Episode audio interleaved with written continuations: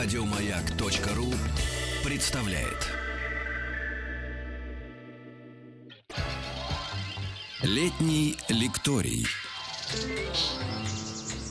На центральной эстраде парка «Сокольники» и в эфире «Маяка».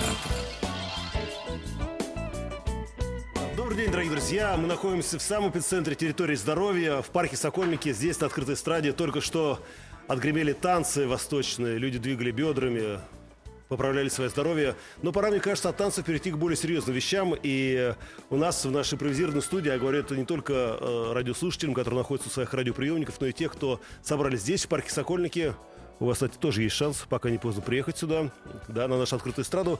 У нас э, в нашей студии находится заведующий отделением медицинской профилактики Государственного научно-исследовательского центра профилактической медицины Денис Сергеевич Комков. Здравствуйте, Денис. Здравствуйте. Денис, а, я понимаю, что здоровье это самое главное, что есть в нашей жизни, и, естественно, это то, чего мы совершенно не бережем. Да, безусловно, это так.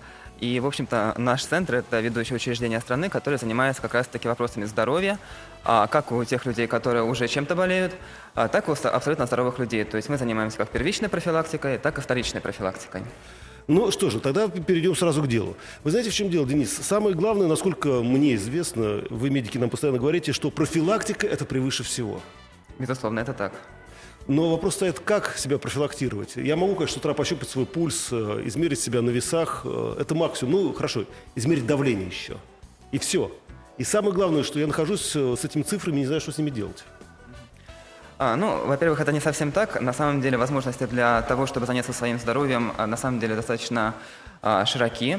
А, в том числе это касается вот, первичной профилактики, которая базируется на вот, модификации образа жизни, на здоровом образе жизни, на модификации я тех факторов. здоровый цвет лица, понимаю, что вы, да, вы апологет здорового Да. образа жизни. Спасибо. А, Тем не менее, факторов риска достаточно много, и наша росси- российская популяция, наше население характеризуется именно тем, что в нашей, в нашей популяции преобладают многофакторные пациенты и многофакторные здоровые люди, что самое главное. Это такое курящие, многофакторное? у которых есть много факторов риска. Это Ага. курение, низкая физическая активность, не- нездоровое питание, а, стресса и так далее. Избыточное потребление соли. Этих факторов достаточно много. И вот в том числе уровень давления, да, о котором вы говорили, вот повышенный уровень давления, это тоже является дополнительным фактором риска. А, да, действительно, люди что-то могут измерить сами, что-то, какие-то свои факторы риска они не всегда могут точно измерить сами, но, к сожалению, к счастью, сейчас есть а, современные технологии цифровые, которые современному человеку в этом помогают. То есть, смотрите, что вы предлагаете? Вы предлагаете нам, как космонавты, да, обвешать себя датчиками и постоянно посылать в центр э, все наши изменения в организме. А, Ну, речь идет э, действительно о дистанционном мо- мониторинге параметров, э, тех или иных параметров здоровья. А, На самом деле, безусловно, эта идея, она не нова, она насчитывает уже несколько десятков лет, и зарождалась она в виде так называемой телемедицины. А, Еще в 80-х годах э, 20-го столетия у нас Это в стране... сейчас про кого? Про ведущую на Первом канале, который нам постоянно рассказывает о том, как сделать что-то волшебное в своем организме. Телемедицина. Нет, телемедицина – это в своем классическом понимании то, как она зарождалась в 80-х годах и даже чуть раньше. Это так называемые видеоконференции, видеоконсилиумы. То есть, когда, допустим, в каком-то отдаленном а, лечебном учреждении врач находится наедине с больным, но у него есть аппаратура, которая позволяет ему связаться и показать этого больного по видео, да, провести с ним какие-то манипуляции а, какому-то консилиуму а, именитых специалистов в крупном районном или областном центре. Слушай, Денис, вы знаете, вот честно говоря, я все время, когда видел это, а иногда показывали репортаж о том, что да, а, пациент лежит, уже рано, как говорится, о, зияет, рядом врач, и в это время где-то на другом конце планеты находится несколько врачей, мне это попахивало шарлатанством. Или это действительно может помогать нашему организму? А, Это действительно может помогать в выборе правильной лечебной тактики, потому что здесь речь идет не столько о, может быть, каком-то дистанционном сопровождении каких-то оперативных вмешательств или даже не столько о каких-то экстренных ситуациях, сколько о решении каких-то а, сложных медицинских вопросов. То есть, когда не ясен диагноз, и требуется его уточнение, и а, коллеги, которые, может быть, не всегда обладают а, нужными диагностическими способностями, иногда нужными знаниями в отдаленном каком-то регионе, соответственно, ему просто необходима консультация какого-то крупного специалиста именно в этой узкой области. И телемедицина пред- предоставляла и предоставляет сейчас, это по-прежнему развивается и активно работает, это предоставляет возможности как раз-таки улучшить диагностику лечения таких пациентов. Хорошо, итак, это была телемедицина. А что дальше? Что, как говорится, у нас на пороге стоит? Да, безусловно, телемедицина, дистанционный мониторинг здоровья не ограничивается. Так скажем, что телемедицина – это работа в системе врач-врач, то есть врач здесь напрямую с пациентом не контактировал, а полностью полагался на своего коллегу, который находится рядом с пациентом, который делает по его просьбе какие-то дополнительные обследования, субъективные или объективные. Mm-hmm. И таким образом свои заключения тоже а, передавал именно этому врачу. И пациент здесь иногда вообще мог не принимать участие, то есть могла консуль... именно подвергаться консультации какая-то медицинская документация, в том числе в отсроченном режиме. А что касается современных тенденций, то сейчас, в общем-то, в наш цифровой век а, возможности дистанционного мониторинга здоровья, они расширились, и сейчас мы говорим о зарождении новых моделей организационных а, оказания подобной помощи, в первую очередь о постепенном становлении системы врач-пациент. Здесь речь идет о том, что пациент на самом деле, как вы уже сказали действительно выше, может сам измерять какие-то свои параметры здоровья. То же самое банальное давление, пульс, свою физическую активность и так далее. Но если раньше он оставался с этими данными наедине и мог только ну, в течение каких-то своих плановых или экстренных ну, да, пойти в поликлинику. Погуглить, например, погуглить, что у меня ну, происходит. Да, да, либо в интернете посмотреть, либо он мог пойти в поликлинику, естественно, это не, не, не ежедневно, да, он мог это угу. сделать, и посоветоваться своим лечащим врачом. То сейчас речь идет о том, что данные с этих приборов могут непосредственно передаваться а, на пульт, либо в центр мониторинга, либо а, в облачную такую вот а, базу данных, в, э, куда имеет доступ врач с любого компьютера, а, на котором есть интернет. И, соответственно, врач может отслеживать активно состояние здоровья этого пациента, а пациент пациент может при необходимости, допустим, связаться с врачом, а врач открывает его электронную медицинскую карту и видит все те параметры здоровья, которые пациент туда присылал. То есть, смотрите, Денис, я правильно вас понимаю, что сейчас мы для детей придумали электронные э, дневники. Это, в принципе, такой же электронный дневник. То есть э, где-то в поликлинике, в больнице есть сервер, в который сливаются все наши данные постоянные. Я это делаю в автоматическом режиме или э, мне приходится самому заполнять, скажем так, бланк своего, своей карты здоровья? А, здесь возможны различные варианты. На самом деле самое э, простое, что можно сделать, действительно заполнять это вручную. Допустим, с помощью какой-то формы на веб-сайте, в своем личном кабинете, с помощью мобильного приложения или с помощью смс, угу. обмена смс-сообщениями. А, безусловно, это то, с чего все начиналось, потому что это проще всего. Однако здесь, безусловно, есть определенная доля субъективности, потому что пациент может на самом деле, допустим, давление не измерить, а отправить какие-то усредненные цифры, как ему кажется, вот, ну, что да. они такие у него должны быть. Я сегодня неплохо себя чувствую. Да, кажется, у меня 120 на 80. Да, да, да, да. я космонавт. Вот, поэтому, безусловно, здесь эти технологии развиваются, и сейчас уже, уже существуют приборы со встроенными модулями передачи данных, а, которые эти данные передают абсолютно в автоматическом режиме в онлайн такую вот защищенную базу данных. Денис, мы сейчас на секундочку прервемся, по поводу э, то, что касается вот, передачи данных. А скажите, вот, чтобы мы как бы немножко просветились, а какие самые главные параметры в организме? Вот что мы должны измерять каждый день у себя? А, ну, это, наверное, все-таки имеет определенную долю индивиду... индивидуальности, но, тем не менее, каждый человек, в том числе здоровый гражданин, а, он должен отслеживать э, свои факторы риска прежде всего. То есть это, в первую очередь, свою физическую активность, количество пройденных шагов. И я думаю, что ни для кого не секрет, что надо проходить 10 тысяч шагов в день. Для Сколько? Того, чтобы... 10 тысяч шагов в день. Денис, скажите, а вот вы проходите 10 тысяч шагов в день? А, я прохожу и отслеживаю это именно благодаря вот этим вот э, информационным технологиям, благодаря мобильному приложению, которое является трекером моей физической активности. Так, хорошо, значит, мы должны проходить 10 тысяч шагов, я записываю. Да, 10 тысяч шагов в день. И это получается где-то километров 5-6? Э, да, это в среднем где-то 5 километров таким э, умеренным или быстрым угу. темпом. А, действительно, на самом деле большинство людей не проходит эти 10 тысяч шагов. И вот отслеживание с помощью различных, а, ну, сначала шагомеров, а теперь уже а, счетчики физической активности встроены мобильные телефоны, это то, что, в общем-то, необходимо каждому человеку для того, чтобы сохранять свое физическое здоровье. Ну да, сейчас есть специальная программа, которая просто отслеживает маршрут, по которому вы двигаетесь, и потом можете совершенно спокойно вычислить, сколько вы прошли пешком. Да, а сколько проехали. Да, и здесь есть определенные элементы графикации, то есть когда это все э, в какой-то игровой форме преподносится, и людям просто становится интересно, допустим, ездить на велосипеде или быть физически активным просто. Хорошо, с этим мы разобрались. Что дальше? Что еще должны мониторить каждый день? А, безусловно, нужно следить за своим рационом, и в этом плане нам тоже сейчас, я имею в виду пищевым рационом, угу. и в этом плане нам тоже сейчас помогают различные дистанционные технологии. Есть определенные мобильные приложения, а, которые действуют, допустим, в определенных даже кафе, когда человек туда приходит, а, сканирует определенный код в меню и получает полную, так скажем... Разблюдовку. Да, развертку, что он собирается сейчас заказать, сколько там белков, жиров, углеводов, какая энергетическая ценность. И более того, когда он может в этом мобильном приложении отметить, что именно он заказал, и в конце ужина программа даст ему анализ, насколько правильно, насколько рационально он питался Мгм, сегодня. мгм. Денис, это не очень хорошее, конечно, приложение. Я представляю, как оно будет портить, если настроение, то, по крайней мере, аппетит. Так. Тем не менее, дисциплинирует и позволяет знать, что можно выбирать вкусные блюда, которые будут при этом и полезными еще заодно. Хорошо. Что еще? А, Те люди, у которых уже появились какие-то проблемы, безусловно, они должны отслеживать свои другие показатели здоровья. Это уровень артериального давления, это уровень холестерина, а, при необходимости уровень глюкозы.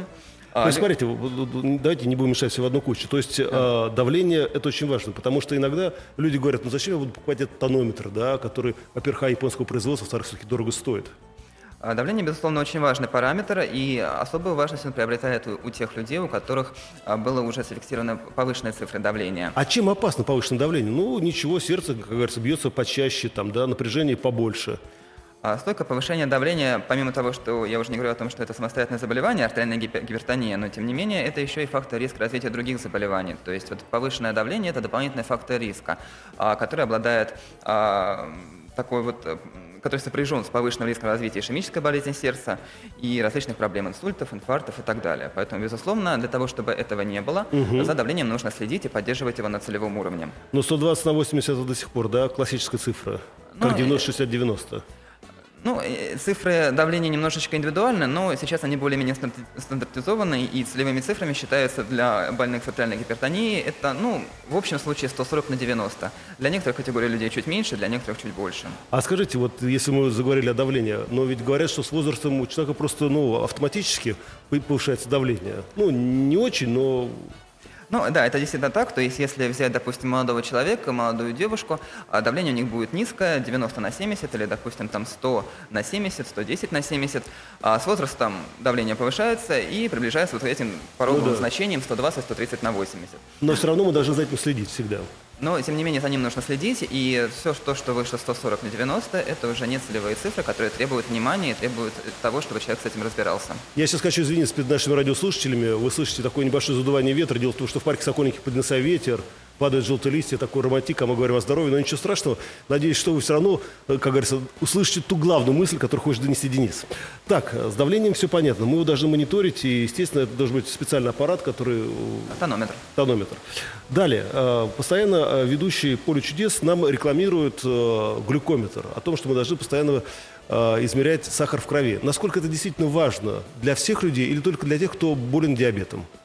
А, Ну, для всех людей, естественно, постоянно, в постоянном мониторинге уровня гликемии особого смысла нет, но тем не менее для тех людей, у которых уже были проблемы с повышенным содержанием сахара в крови, это не только больные сахарным диабетом, но и так называемыми состояниями, которые называются общим словом преддиабет, это нарушение гликемии натощак и нарушение толерантности к глюкозе. А для них, собственно говоря, ежедневно, регулярно и даже несколько раз в день контроль своего уровня сахара в крови, то есть контроль гликемии, а, в общем-то, имеет очень важное значение. А для тех людей, которые находятся на инсулинотерапии, в общем-то, первостепенное, потому Ну, это что на понятно, эти да. цифры они ориентируются. Ну и, э, естественно, мы говорим о пульсе или как? Потому что китайские медики, насколько мне известно, э, по пульсу могут определить все ваши болезни, включая и родовые. Ну, безусловно, да, пульс э, это важный критерий. Ну, наверное, сам себе человек э, не с помощью каких-то электронных гаджетов, не просто с помощью пальпации пульса не сможет определить всех его характеристик, которые может определить врач. Но основополагающая характеристика, частота пульса, это очень важная характеристика здоровья. А, В том числе в отношении, если мы говорим о здоровом гражданине, в отношении его тренированности а, и в отношении э, дозирования нагрузок, потому что э, пульс, и есть целевой пульс по возрасту, он отличается для каждой возрастной категории людей, и есть тот пульс, которого мы должны достигать во время своих физических упражнений, если хотим, чтобы они были эффективны. Итак, смотрите, Денис, я правильно понимаю, что мы должны измерять, э, сколько мы прошли в день, наши пищевые пристрастия, э, давление, пульс, да? Да. А, естественно, там э, гликемический индекс. И все это вместе, по большому счету, может, ну, если не адекватно, то, по крайней мере, более-менее приблизительно сказать о состоянии нашего здоровья. Да, безусловно. Мгм.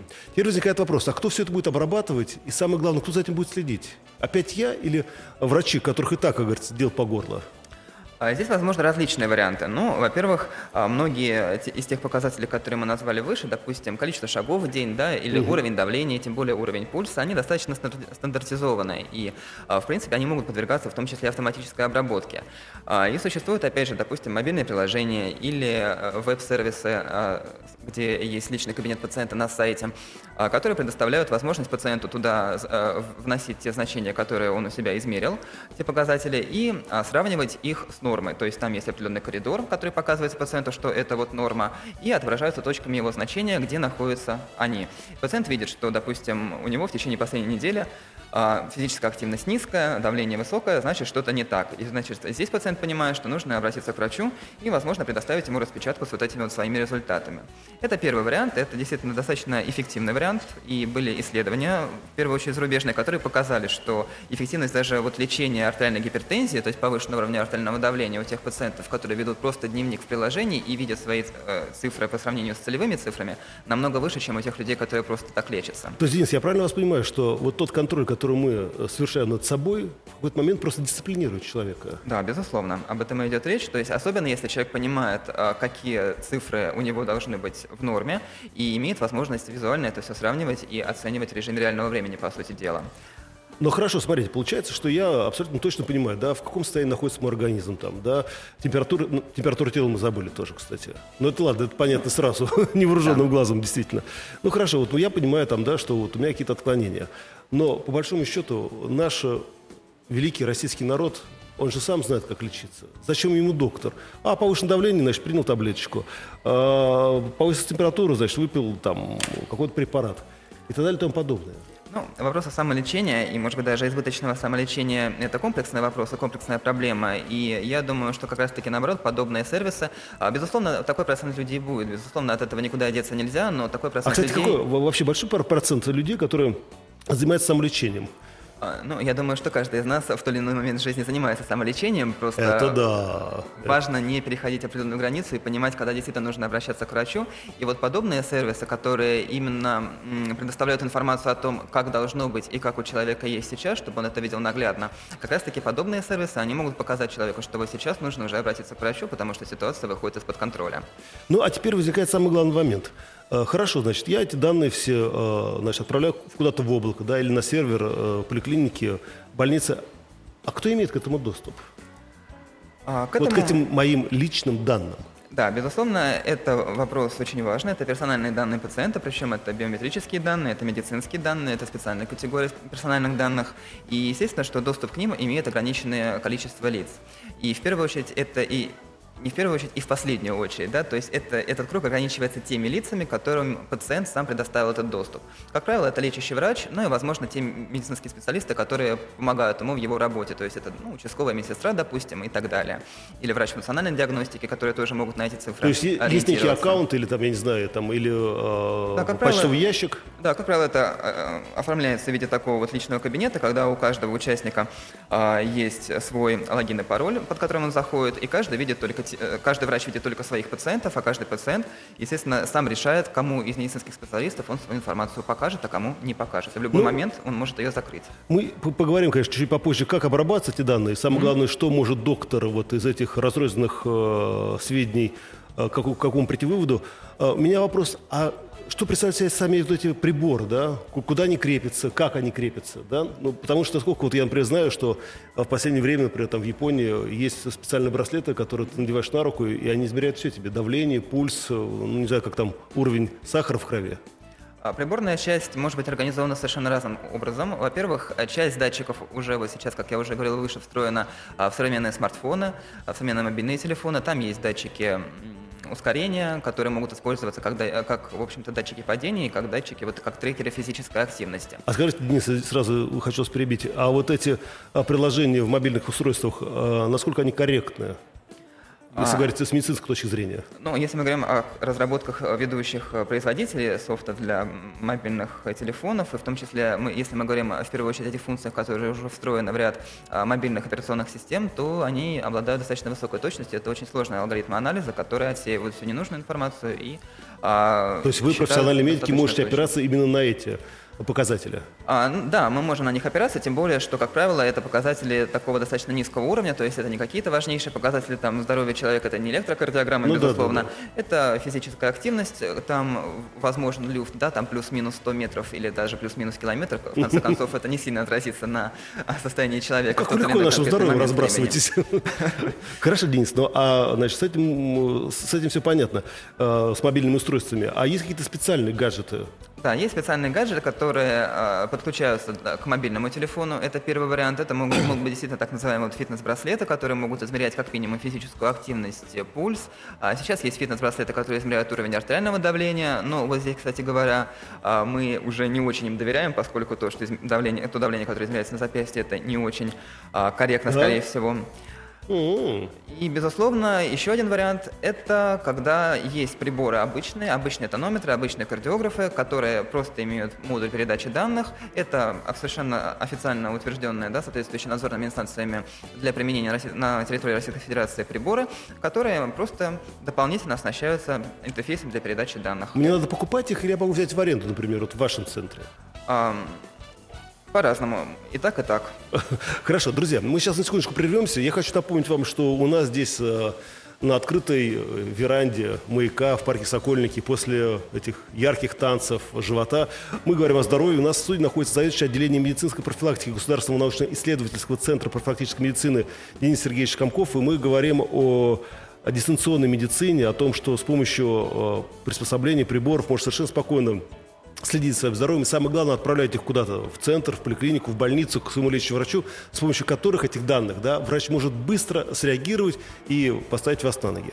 А мы сейчас на секунду прервемся. Напомню, смс-портал 5533, форум радиомаяк.ру, телефон прямого эфира 728-7171, код город Москвы 495. Летний лекторий.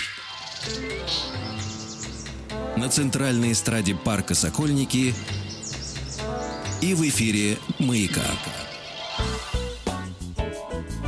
Итак, дорогие друзья, мы продолжаем находиться на территории здоровья. Именно здесь, сегодня в парке Сокольники, все люди доброй воли занимались спортом, занимаются спортом, следят за своим здоровьем. И у нас сейчас э, в нашей импровизированной студии находится заведующий отделением медицинской профилактики Государственного научно-исследовательского... Ой, простите, что-то я... Еще раз.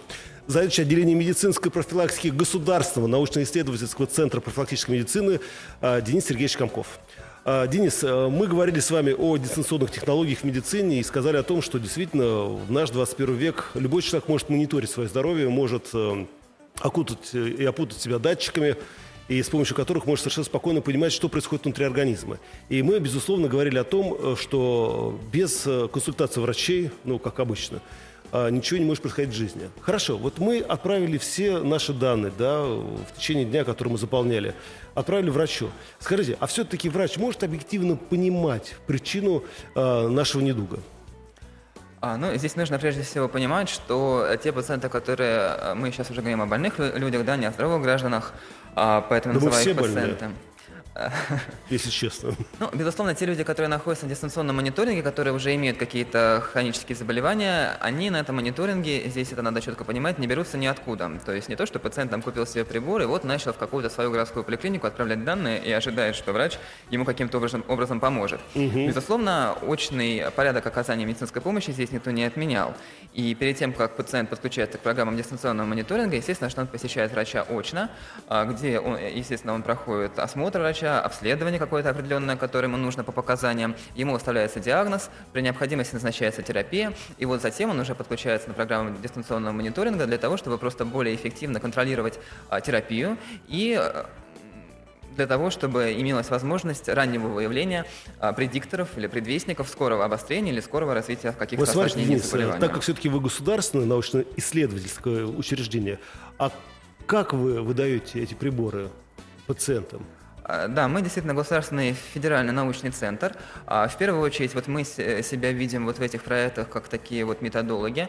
А, вот развитие вот этой вот медицинской помощи мы сейчас пытаемся определить, какая модель оказания помощи наиболее угу. эффективна. А, поэтому сейчас, поскольку у нас нет таких вот в структуре нашего центра, именно нет городской поликлиники, у нас нет участкового признака и так далее, тем не менее у нас есть свои консультативные отделения, где врачи лечат больных. А сейчас мы выдаем эти приборы в рамках проектов, то есть мы предлагаем пациентам бесплатно а, получить прибор сроком там, ну, допустим, от одного месяца до полугода, пользоваться им. Естественно, что мы предлагаем ему консультации врачей, в ряде проектов это даже бесплатное обследование. Вот, однако, ну, взамен пациенты дают согласие на то, что их данные обезличенные, безусловно, будут использоваться для последующей обработки и определение, какая все-таки программа наблюдения, сколько по длительности, как часто измерения должны отправляться, какая вот из этих программ наиболее эффективна. Денис, я правильно понимаю, что вот прекрасная женщина, которая сидит у нас здесь в первом ряду, может совершенно спокойно обратиться в ваш центр и получить такой прибор? Да, Абсолютно бесплатно. Да, безусловно, на сайте это наша, э, эта информация есть, это можно сделать по телефону, записаться на прием, либо оставить даже заявку в онлайн-форме, и мы тогда всех обзваниваем и приглашаем. Хорошо, возвращаемся э, все-таки к диагнозу. Да. Значит, естественно, вначале э, пациент посетил доктора, он его визуально ощупал, пощупал, посмотрел давление и так далее и тому подобное. Есть некий курс, да, прописывает э, терапия. Ну, а теперь э, самое главное. Вот э, эти данные поступают к врачу. Как часто он смотрит, например? И как часто, например, нас заставлять врача смотреть свои, скажем так, анализы?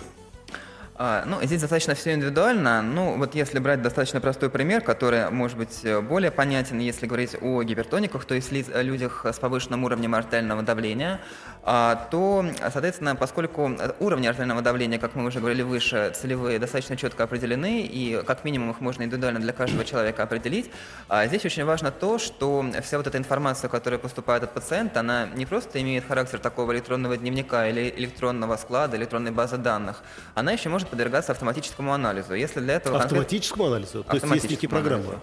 Да. Есть э, алгоритмы, которые, опять же, мы в том числе сейчас вот принимаем участие в их разработке. А, для каждого человека врач определяет в данном конкретном примере а, уровень артериального давления, который для него является целевой.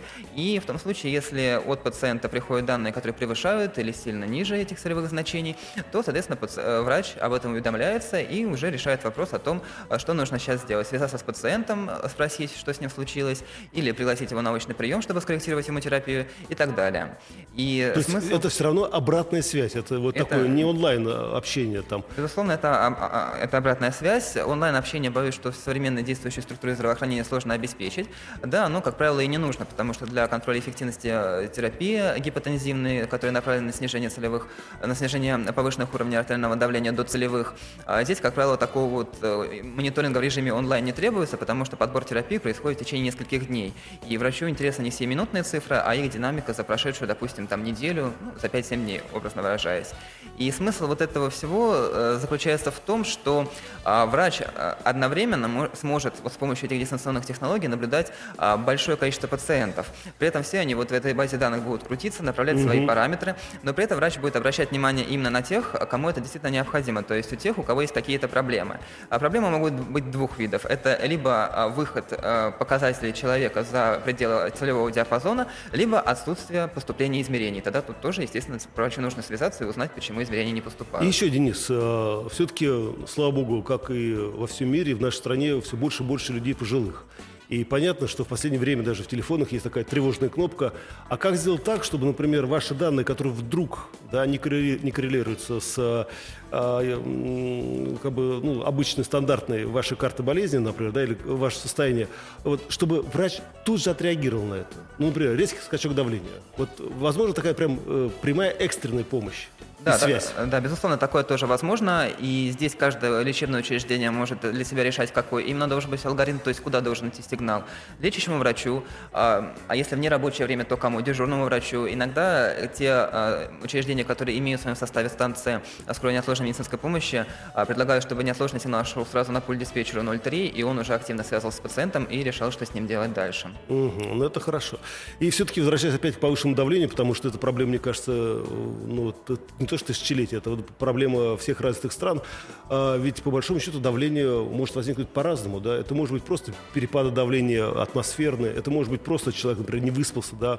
у него была вот, там, бурная ночь или так далее и тому подобное. Или, например, плохо работают почки. Вот как здесь поступать? Потому что очень часто, да, э, бывает даже в платных больницах, поликлиниках, люди говорят, а, ну выпей таблетку, и все пройдет.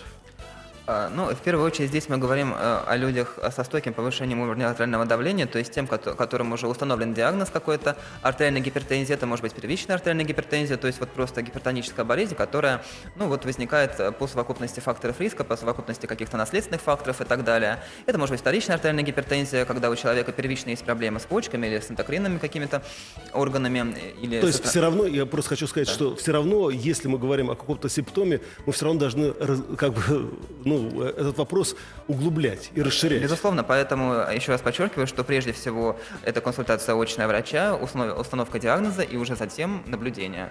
И все, все вот эти уточнения происходят, естественно, не дистанционно, а, естественно, при очном визите к врачу. То есть подмены а, очного визита и очного общения с врачом вот такими дистанционными технологиями здесь нет. Вот, я хотел, хотел узнать, потому что, знаете, некоторые подумают, ну хорошо, вот, пожалуйста, вам дистанционную управление, вот вам этот приборчик, и живите счастливо, как говорится, и будет вам хорошо. И надо стать в очереди у нас здесь в поликлинику. А, безусловно, такие опасения есть. Это то, что относится к критике вот таких вот дистанционных форм медицинского обслуживания. А, но здесь пока никакого противоречия нет. Во-первых, наше законодательство действующее не предусматривает оказание помощи именно консультативной а, в дистанционной форме. То есть вся консультативная помощь оказывается при очном приеме пациента. Угу.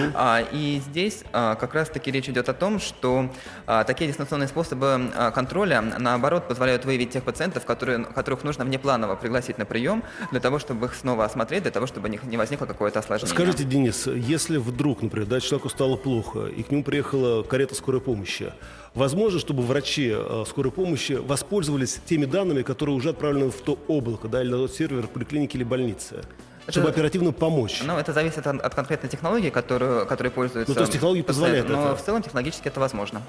И еще, э, насколько такая система развита на Западе? Я так понимаю, что у нас все, как говорится, оттуда. А, ну, вы знаете, действительно, на Западе эта система развита чуть лучше, чем у нас в стране, а поскольку эти системы там начали разрабатываться несколько раньше и разрабатывались более интенсивно, туда сейчас складываются достаточно большие инвестиции.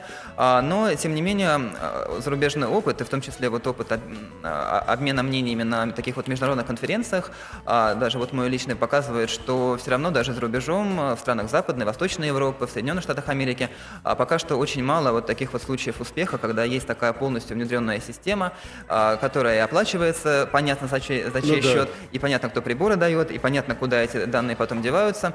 А таких успешных случаев очень мало. Но мы здесь, наша страна движется практически а, ноздря в ноздрю. Отлично. Друзья, я напоминаю, что в студии у нас находится заведующий отделением медицинской профилактики Государственного научно-исследовательского центра профилактической медицины Денис Сергеевич Комков. И мы говорим о дистанционных технологиях в медицине, которые, слава богу, захватывают и территорию Российской Федерации. Сейчас мы на секунду прервемся, а потом у нас еще будет несколько минут для того, чтобы поговорить с Денисом. Летний лекторий. Итак, дорогие друзья, еще раз напоминаю, в студии находится заведующий отделением медицинской профилактики Государственного научно-исследовательского центра профилактической медицины Денис Сергеевич Комков, и мы говорим о дистанционных технологиях в медицине. Денис, и все-таки напоследок хотелось бы еще раз уточнить, да, а, за чей счет банкет? Я понимаю, что есть огромное количество платных поликлиник, больниц, да, которые внедряют эту систему, но, насколько мне известно, для обычного гражданина это непосильная сумма. А, ну, варианты оказания подобной медицинской помощи, они различные. И действительно вопрос, а кто оплачивает, особенно вот в нашей а, системе, когда есть обязательное медицинское страхование и большая часть медицинской помощи для пациентов является традиционно бесплатной, а здесь есть очень, это такая комплексная проблема.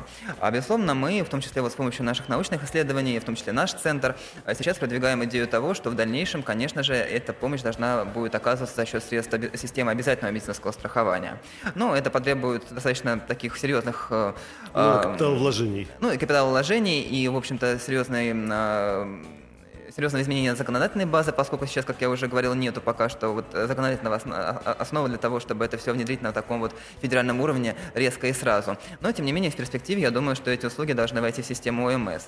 А пока что по-разному они могут оказываться. Ну, во-первых, ряд центров действительно предлагают, это и частные центры, и государственные центры, а, предлагают а, это своим пациентам а, как такую комплексную услугу, когда пациент получает, ну, за определенную плату, допустим, mm-hmm. за него может платить либо сам пациент, либо его родственники, либо за него может платить страховая страховая компания, я говорю о ДМС, добровольном медицинском страховании. И в этом случае пациент получает комплексную услугу, которая включает в себя как наблюдение, так и аренду прибора. То есть пациент ну, платит какую-то ну, да. фиксированную сумму, получает прибор, и он не заботится о том, что прибор может сломаться, потому что его, его ему заменят, что прибор надо купить и так далее.